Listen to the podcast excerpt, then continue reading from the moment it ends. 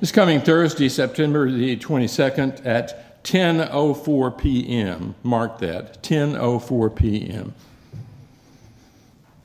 Summer will have ended, and that moment, 10:04 p.m., will mark the fall equinox. That means the sun will be setting astride the celestial equator. Last year, our son John went down to Ecuador to see the Galapagos Islands, which are right on the equator. And like millions of tourists, he sent back a picture of himself with one foot north of the equator and the other foot south of it. That is what the sun will be doing on September the 22nd at 10:04. 1 minute before that it will be in the southern hemisphere, 1 minute after in the northern. The days and nights will be of equal length, 12 hours of each. That is what equinox means. Equal nights and days, of course. Explaining all of this is getting to be a habit that I need to break. Bobby asks me to be here every year, the last Sunday of summer and the last summer before fall. Every year, when everybody is at Mo Ranch splashing around in the river, I get to be here preaching about fall. I thought about just preaching last year's sermon. But what if somebody remembered it? Not likely, I grant you, but occasionally. Not likely, I grant you, but occasionally people tell me they remember something about one of my sermons. I don't remember saying what they say I said, but maybe I did.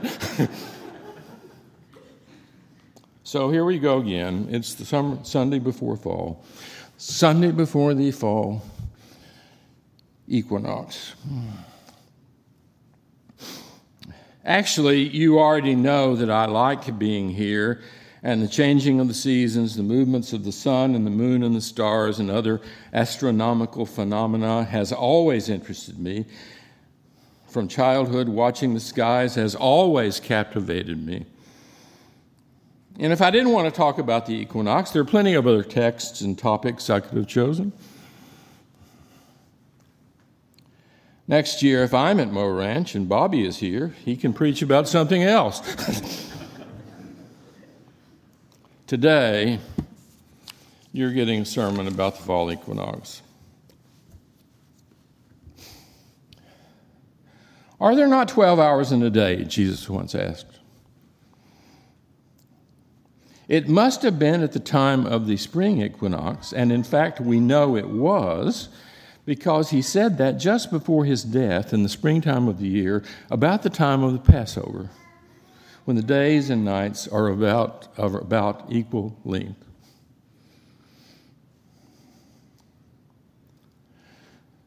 But soon the days will be getting shorter. And to people who lived in ancient times, that was a terrifying realization. I thought of that last December when we were in Britain traveling through the Salisbury Plain near Stonehenge. The people who assembled there thousands of years ago, whoever they were, would have understood the significance of this day. Because that is one of the functions that Stonehenge has, one of many functions we don't understand, marking the times of the seasons the summer solstice, the winter solstice, the spring equinox, the fall equinox. On September 22nd, the people who built it would know that summer had ended, that winter was coming on, and that thought filled them with fear and foreboding. No more food could be grown. How would their livestock be fed? How would they feed themselves? The nights would soon be long and cold. The wolves would be out. Not a comforting thought. I don't suppose we have much to worry about, not even with these rising prices and lengthened food chains and all the rest of it. The supermarkets will have something to eat, not the specialty items we want, perhaps, perhaps not even some things we really need. But somehow I expect we will get by.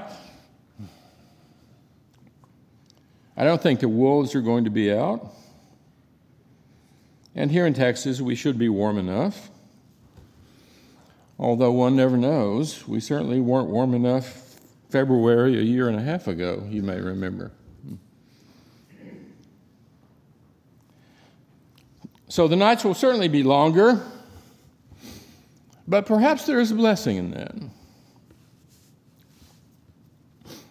For one thing, the longer nights remind us that not every problem can be solved quickly and easily or the result of conscious effort. Some problems have to be thought about. Either that, they have to be left alone.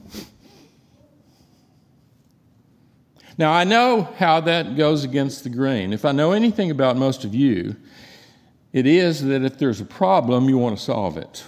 Now. most people are like that. Presbyterians are like that, especially. Strike while the iron is hot. Carpe diem. Seize the day. Let's get a committee together. The thing has a beginning, a middle, and an end. Let the middle be as short a time as possible. Let's get started and get to the end of the problem. There are 12 hours in a day, Jesus said, so while there is light, you must work. Well, he's right. While there is light, we ought to be working. Working on a problem has everything to recommend it. But some problems can't be solved just by working on them. They have to be thought about. They have to be given time to rest. If fruit trees are going to bear fruit, they have to have time to rest. And the long nights and the colder weather help them do that. It is the same with fruit we are expected to bear. Walter Prescott Webb, perhaps the greatest historian of the American West and professor of history at the University of Texas, took 30 years to write his magnum opus called The Great Frontier. For 25 of those years, he didn't write anything. he could be seen sitting at his desk with his feet propped up on the desk, staring off into space as if he were doing nothing. What are you doing? Professor Webb, someone would ask. I'm writing The Great Frontier, he said. but before I write anything, I've got to think about it.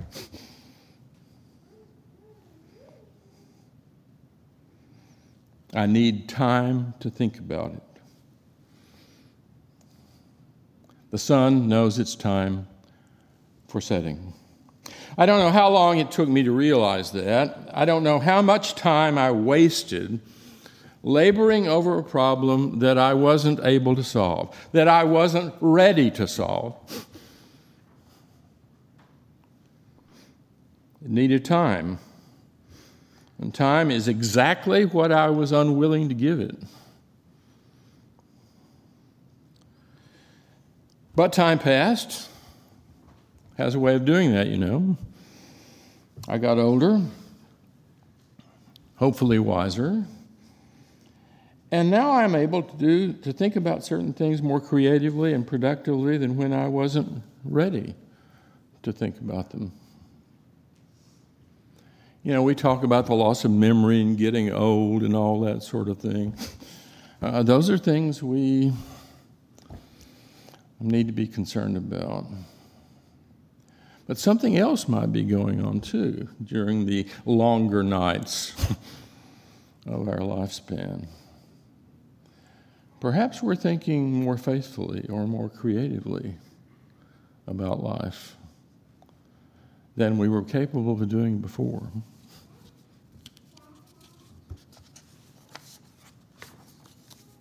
There is another set of implications here relating not so much to our intellect as to our emotions. It is very good for us to lay aside the passions of the day and to seek the moderating influence of the night. That is precisely what Paul is telling us here in the book of Ephesians. Put off your old nature, which belongs to your former manner of life and is corrupt through deceitful lusts, he says, and be renewed in the spirit of your minds. Do not let the sun go down on your anger. Let me repeat that. Do not let the sun go down on your anger. Let no evil talk come out of your mouths, but only such as is good for edifying, as fits the occasion, that it may impart grace to those who hear. And above all, do not grieve the Holy Spirit.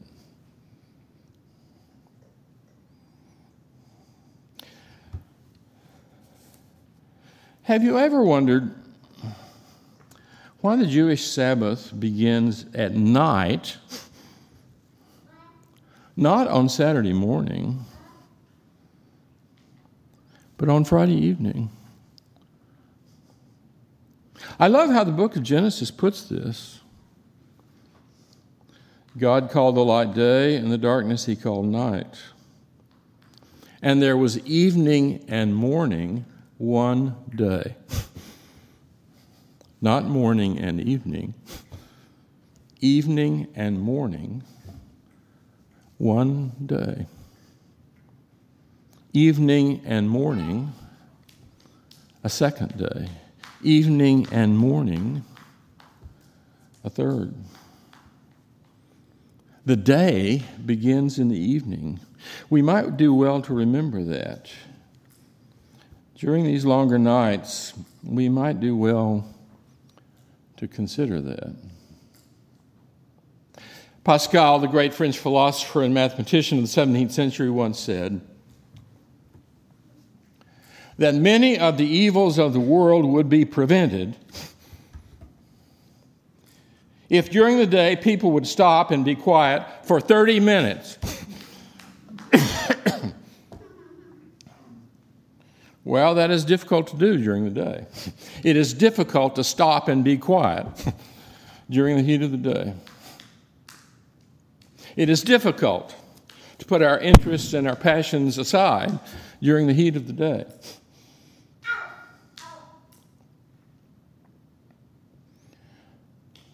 During these longer nights, we might be better at that.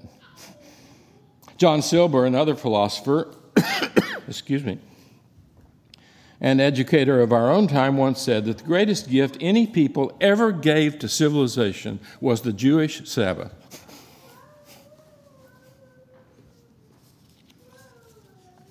Can you imagine, he asked, the good that has come from resting one day of the week, evening and morning, the first day of the week. How many quarrels have been avoided? How many animals have been saved from being worked to death? How many people have been saved from being worked to death? Recalling Paul, how much evil has not come from our mouths, but only such as is good for edifying, that it may impart grace to those who hear. How have we not grieved the Holy Spirit? because we have one day of rest, evening and morning, one day.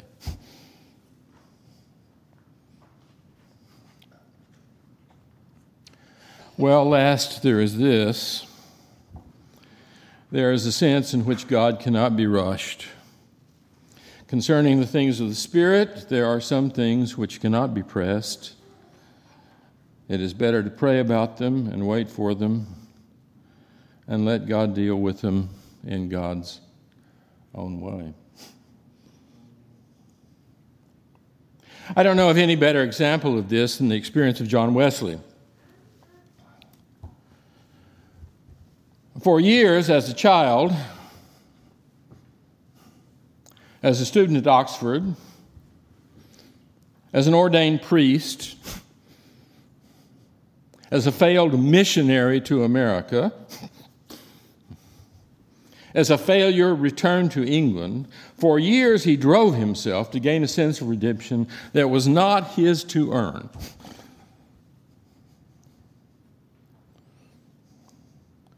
Finally, one night, note that, one night, he went quite unwillingly to Aldersgate, and there his heart was strangely warmed. He felt that he really did believe and that he really was saved by God's grace. Now, what happened something that Wesley did? You know, we and our Methodist friends have been arguing about this for, well, as long as they've, we, we were here first, you understand, but as long as they've been here, uh, since Wesley's time. Free will versus election, which is, which is more operative, which is more important, which comes first, all that sort of thing. And Wesley could get pretty hot about that subject. He, strong advocate of free will, strong critic of what he regarded as uh, oh, Calvinist predestination. So, what happened at Aldersgate? Something he did out of his own free will? No. He went quite unwillingly to Aldersgate. That was all he did. It was something that God did. So, was all that work a waste?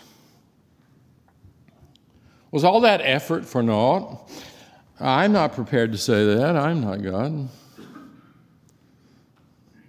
But what can be said is that God was not going to be rushed into giving Wesley what he was so feverishly and desperately working to achieve.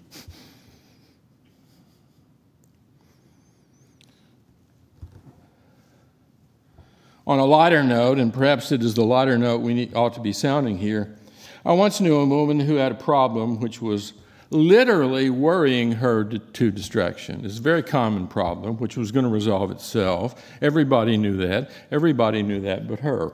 But of course, when it's we who have the problem, we're the ones who are being worried to death about it.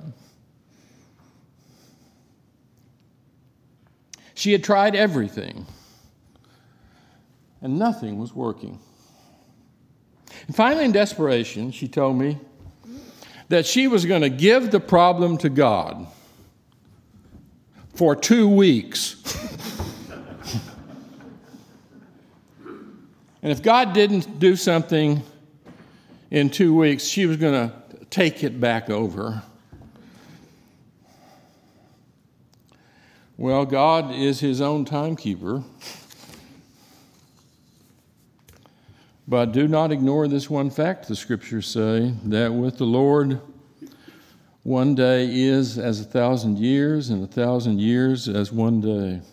The Lord is not slow about his purposes, as some count slowness, but is forbearing toward you, not wishing that any should perish, but that all should reach repentance.